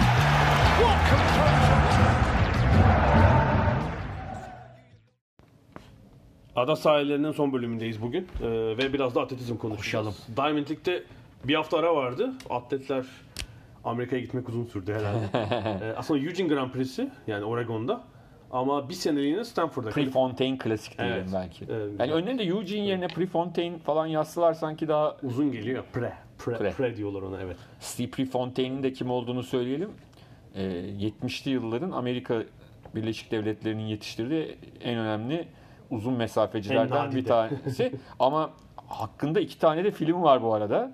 O filmleri de tavsiye ederim. Lasse Viren'le olan kavgaları hani rekabetin ötesinde işte sen kan dopingi yapıyorsun diye Prefontaine ona itiraz ediyor falan. Sonra bir trafik kazasında çok genç yaşta değil mi? Trafikten trafik kazası. Öyle olmuş demiştim? 80'lerin başında herhalde. Evet. 81 mi 82 Çok genç yaşta hayatını kaybediyor Steve Prefontaine. Anısını bu Anısını. yani yıllardır süren bu Evet. yarışta yani Diamond League öncesi de olan bir yarışma Tabii, tabii, tabii. bu. Orada yaşatıyorlar. Bir seneliğine Stanford'daydı yarışma ve e, ikimiz de naklen izledik. Ben bir kan- Kanada kanalı buldum.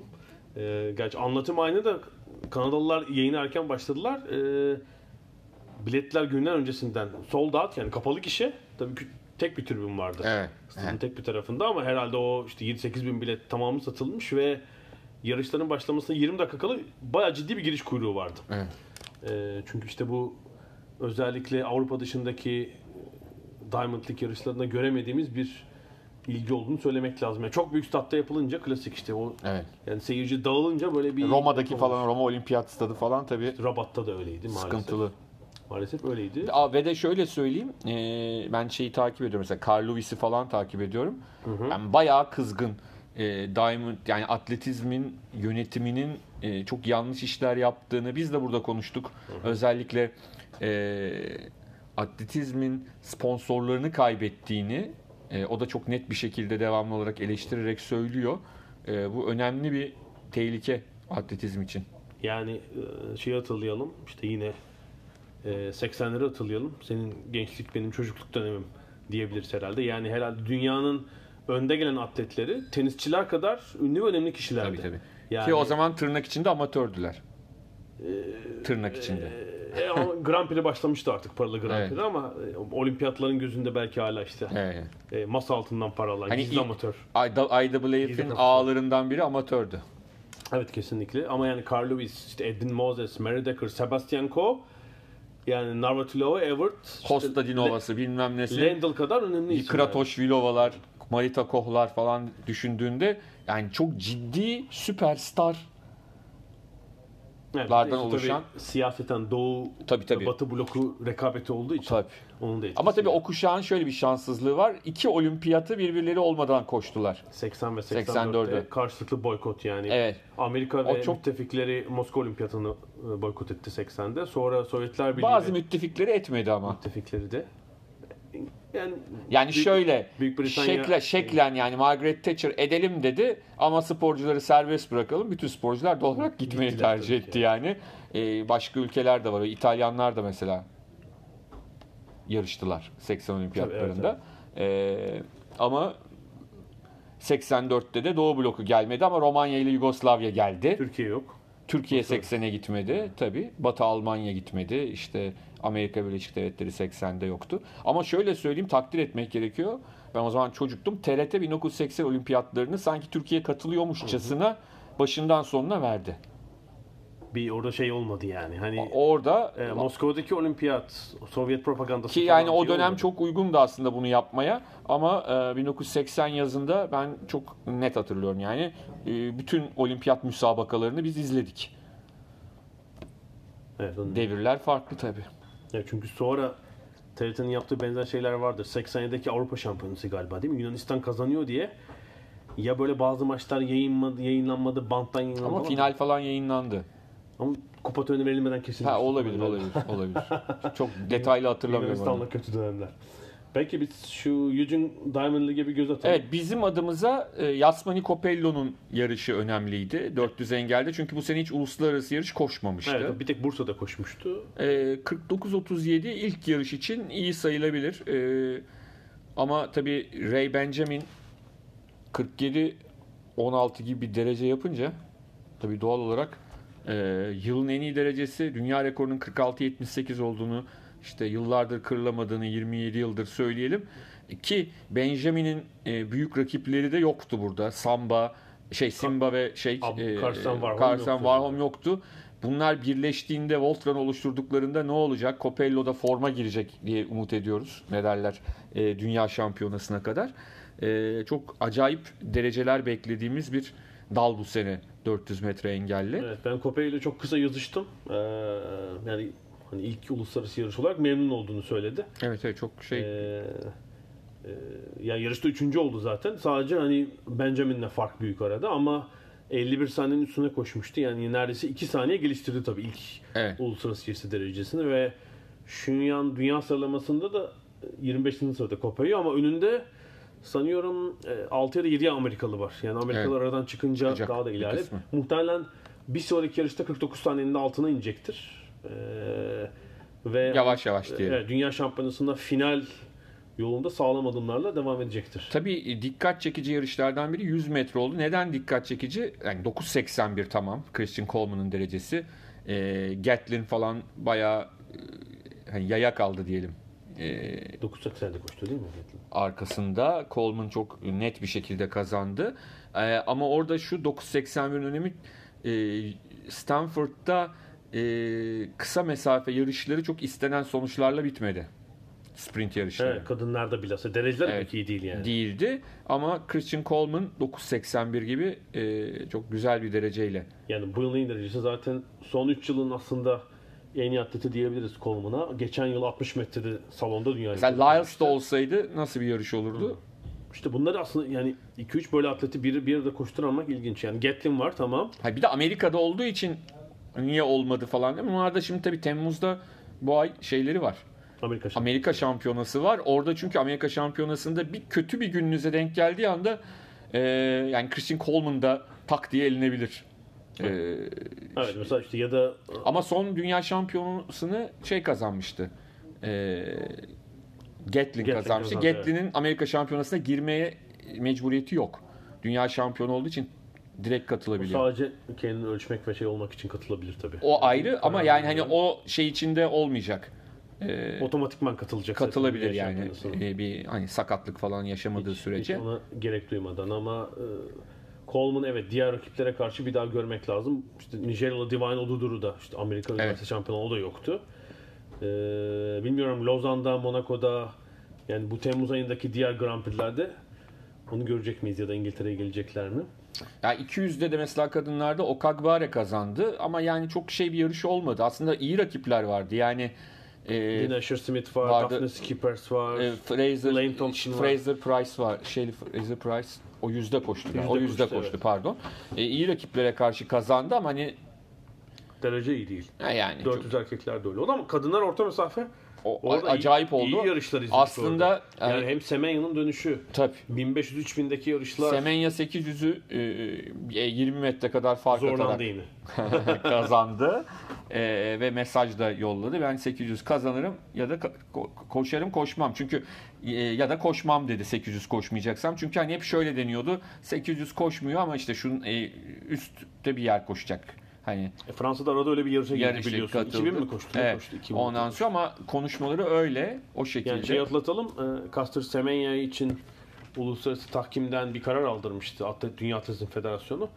E, İsviçre mahkemeleri bir e, 400 metreden kaç metre kadar? 1500'e kadar yarışlara yarışamaz şey almadan, testosteron seviyesini düşüremeden diye İsviçre Federal Mahkemesi'nden bir ara karar çıkardı. Buna karşılık Semenya ve geçici bir süre için Evet. e, yarışabiliyor yani 800 metre dahil. Tabii şimdi özellikle İngiliz atletler biliyorsun Semenya konusunda çok şeydiler, serttiler. Mesela rakiplerinden A.G. Wilson da tam tersi bir açıklama yaptı. Amerika ikinci oldu ardından bu Evet, Stanford'da. A.G. Wilson onu destekleyen bir röportaj Destekleyen verdi, bir Semenya'nın röportaj verdi. Yarışmasını. Yani bu konu dediğim gibi çok tartışılacak. Yani uzun yıllar tartışılacak ne Evet, olur. yani Sonucunda ne olursa olsun. Şu andaki durumda değil mi? Dünya şampiyonasına katılıp katılmayacağı belirsiz. Evet, Semenya'nın. evet. İlginç bir durum var. Ee, yani 3000 metre e, bir Avrupa rekoru çıkardı. Şifan Hasan Ya şöyle Hollanda adına 800'ün üstündeki mesafelerde şöyle bir durum oluyor. Grand Prix'lerde 5000 10.000 pek koşturmuyorlar. Atlet, iddialı atletlerin bir kısmı yani 3000 metre dünya şampiyonasında yok. yok. Bir kısmı 1500 koşuyor, bir kısmı 3000 ve bölünüyorlar ama Evet. iki taraf yetecek kadar iddialı 3000'de atletler var. e, Şifan Hassan Dibaba vardı ve hani Şifan Hassan Avrupa rekoru kırarken hani Dibaba da dördüncü oldu ama e, personal best yaptı yani en iyi derecesini yaptı kariyerinin evet. o dalda. Yani birçok atlet çok hızlı bir yarış oldu.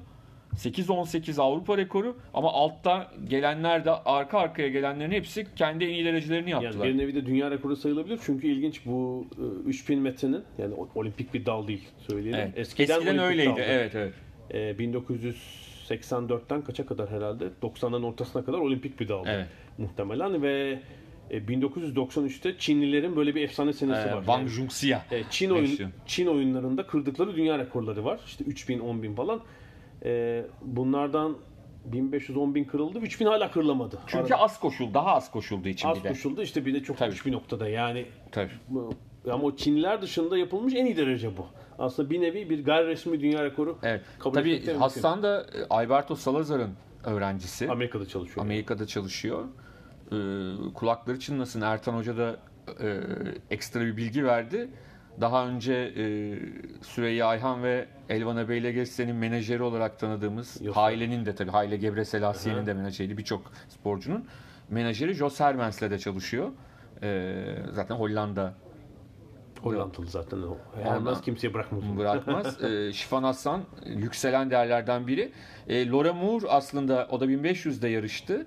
Ama e, o da bir hayal kırıklığı mı yarattı yoksa şey- yani ben şunu düşünüyorum acaba özellikle mi yavaşlıyorlar. Yani ya şöyle yavaşlıyorlar. Biraz daha çalışmaları azaltıyorlar. Form grafiğini e, Eylül sonuna göre ayarlamaya mı çalışıyorlar Ha, bir yandan da. yani şunu düşünmek lazım. Amerika'ya kaç gün önce gitti acaba bu Tabii. atletler? Yani, Faith Kipyegon kazandı bu arada. ya o e, e, 1500 iki yıl ama- dünya şampiyonu bir anne- geçen sezon hiç yarışmadı. Evet. Annelikten sonra geri döndü ama çok rahattı. Yani 4 Evet. dakikanın altına Ya Laura Moore da sanki hani çok kaybettim, çok böyle o kahroldum havasında görünmedi. Ya onun için hani onlar biraz daha sanki şey de yapmaya çalışıyorlar. Yani dengelemeye hani en formda dönemini biraz daha geciktirmeye çalışıyor herhalde sporcular. Yani şöyle bu dünya şampiyonasındaki 1500'ü gerçekten gerçekten merak ediyorum. Arada elemeye takılan gidemeyen olur ama Kipyegon, Muir, Segay, Arafi, Sifan Hasan, Dibaba hepsi 1500'de olacaksa yani inanılmaz bir 1500 Efsane olur ama yarış. Ee, şeyi de şimdi Katar'da püfür püfür koşar. böyle düşük tempo E tabi sıcaklık derecenin aleyhine bir rol oynayabilir ama şimdi şunu söyleyelim böyle 4.05 koşalım son 200'de bakarız diyen atlet olur mu pek zannetmiyorum. Muhtemelen 4 dakikanın altında bir tempo yapıp e, mümkün olduğunca rakibi elemeye çalışacaktır. Olabilir, Bilmiyorum. olabilir. Laura Mir için de aynı durum söz konusu. Bu arada hepsi yani 4 dakikanın altında Bu koşabiliyorlar. arada tabii e, Will Clay'in derecesi yani o başka bir yerde yaptı tabii de 18-14. Evet, garip bir yarışta böyle yani. Evet Yani atlamalar- 18-14 atladı ya tarihin en iyi 3. derecesi. Tahtayı şeye koymuşlar. Tahtada hata var. Ama şunu da söyleyelim. e, geçen sene de dopingle yakalanıp etten geçti diyerek kendini sıyırdı bu konudan ama yani e, Will Clay'in de durumunda öyle bir soru işareti var. Tabii benim yine merakla beklediğim ve heyecanla izlediğim yarış kadınlar yüksek atlama oldu. Lasitskene 2.04 atladı.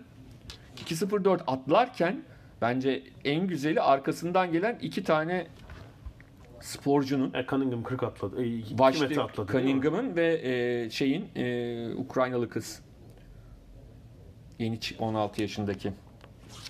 Bir anda böyle e, şey çıkıyor. Değişik de bir Ya soyadı ilk, oldu. ilk defa bir rakip var yani. kendisi, İki tane mi? 2 metre atlayan ve kendi en iyi derecelerini yapan sporcu oldu. Bu da hoşuma gitti doğrusu. Çünkü şey ne derler. E, hani sezon başı çok kötü bir başlangıç olmuştu dereceler açısından. Kimse 2 metreyi atlayamıyordu ama e, ve şimdi de sadece Lasisken'i atlamıyor. Bu da bence e, güzel oldu. Ha şey Manuçkik evet. Mahuçkik Manuçkik. e, Yaroslav Maçik ikisinin de atlamış olmaları, en iyi derecelerini yaparak 2 metre atlamış olmaları bence çok güzel. Yani bizi e, daha da güzel bir dünya şampiyonası finaline doğru hazırlıyor bu. E, umarım hani Cunningham'da, Mahuçik de o gün e, Doha'da 2 metre civarında atlarlar. E, biraz daha Lasiskene'yi o Kostadinova'nın bir türlü kırılmayan dünya rekoruna doğru yaklaştırırlar. Ve Lasiskene'nin e, şeye kadar iki yarışı kaldı. E, sanıyorum Lozan ve Monaco'da yarışacak. İngiltere'deki yarışlarda yok.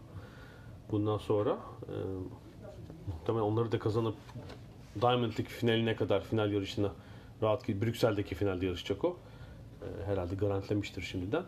E, sonra da tabii dünya şampiyonası var. Yani elbette altının şeyinde vardır ama o iki dünya rekorunu herhalde zorlamak için uğraşacak bundan sonra. Mutlaka. Umarım yani işte 2-0-2 falan buralara kendisini Ya çok yaşlandık. 32 sene önceki dünya rekorunun kırıldığı günü anı hatırlıyorum. Ee, eyvah diyorum kendi kendime yani. Ve de 5 yaşında falan değildim o sırada. Lise öğrencisiydim yani o dünya rekoru kırıldığında. daha daha da şey ama şöyle bir şey var bak. Ee, algı çok acayip bir şey. Mesela aynı dönemde kırılan rekorları hepsine böyle kötü gözle bakarız ya biz. işte Kratoşvilova'ya, Maritakova falan, işte Marlis Görler falan. Ya Kostadinova'ya hiç öyle kötü gözle bakamıyor insan. Yani çünkü öyle bir tarzı çok güzel de bir e, hanımefendi. De şimdi Bulgaristan Ol- Olimpiyat Komitesi Başkanı. Ondan sonra mesela hani o da Doğu bloku sporcusuydu. Hala kırılamayan bir rekoru var ama Yani yakıştıramıyor kimse. Hani böyle ya o da şüpheliydi falan demiyorum ben. Doping ya. şaibesi var mı yok mu? Bir de şimdi şey yapamıyorum. Ama yani Kostadinova'nın tarzı itibariyle böyle şeydi bir yüksek atlama, steroidi bas, e, vücudu şişir olabilecek bir dal değil. değil yani. ama işte bir de zarif bir insandı yani. Hala öyle gördüğüm kadarıyla da. Hani insan yakıştıramıyor. Şimdi hani Marita Koh'un ya da Kratoşvilova'nın o erkeksi görüntüleri çok antipatik geliyordu insanlara. Ama hani Stepka Kostadinova şeydi hani dediğim gibi hala da öyle yaşı ilerlemesine rağmen çok zarif ve güzel bir hanımefendi olduğu için hiç kimsenin öyle bir şeyi yok ona. Ayakkabısı yaylıydı onun o zaman. ama ama çok e, hatta şöyle kimle çekişmişti orada ya? E, o finalde ikisi de 2.07 atladı. 2.09'u za çıkardılar. Yani kazanmak için dünya rekoru kırmaları gereken bir e, yarıştı diye hatırlıyorum ama kimle 87'de çekişmişlerdi? Sara Simeone Sara? Simeone olmaz. Sara Simeone o döneme 84. yetişmez. Muhtemelen Los Angeles'ta Ulrike Mayfart'la falan var. Mayfart'la olabilir, Bikova ile olabilir. Şimdi tam hani ikincinin kim, evet. ikincinin kim olduğunu e, birazdan bakıp Doğru şimdi diyorsun. size söyleyeceğim. Tamara Bikova evet. Hah Bikova'ymış Zaten evet. 2.04 atlamış. Evet, evet. Orada güzel bir çekişme olmuş gerçekten. Ondan sonra yani e, mesela bakıyoruz oradaki şeylere ağırlıklı e, atma atlamalarda kadınlarda çok acayip dereceler ve Doğu e, ve Sovyet şeyi evet, evet, yani. Britanya'dan da Fatima Whitbread.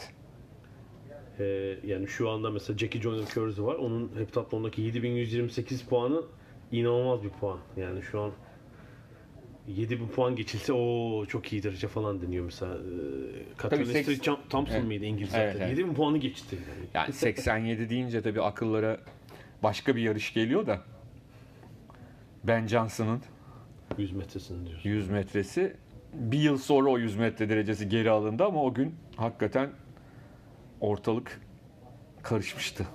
9.83 koşmuştu sanırım. 983. evet. 9.83. Hayır unutamıyorum ya amcamlar da seyretmiştik yarışı ya. Yani hani Ben Johnson'ın o 100 metre yarışını izlediğimiz anı bile e, şey yapıyorum unutmuyorum yani. 9.93'ten 9.83'e ilave etmişti. Evet. Yani şeyde bakıyorum. Kadınlar uzun atlamada inanılmaz. 7.36 eee erkek derecesi gibi Jackie Joyner Kersey. Ya zaten 7.36 o ikinci Belevska 7.14 üçüncü Drexler 7.13 yani şimdi bunlardan herhangi biriyle 30 santim fark atıp dünya şampiyonu olabilirsin.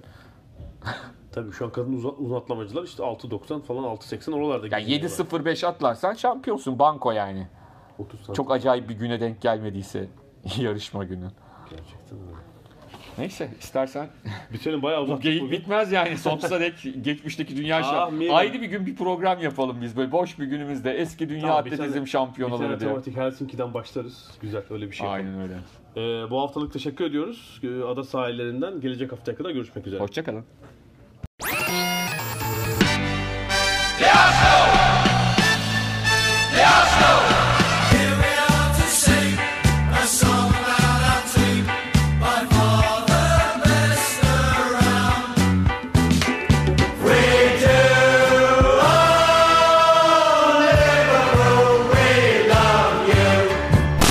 Ada sahilleri.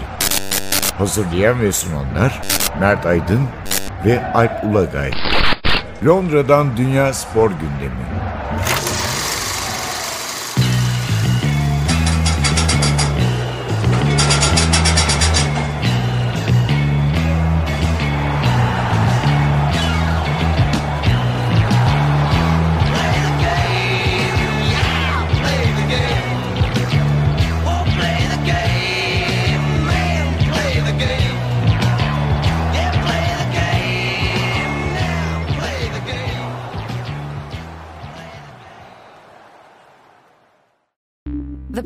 You just heard was made using Anchor. Ever thought about making your own podcast? Anchor makes it really easy for anyone to get started. It's a one stop shop for recording, hosting, and distributing podcasts. Best of all, it's 100% free. Sign up now at anchor.fm slash new. That's anchor.fm slash new to get started.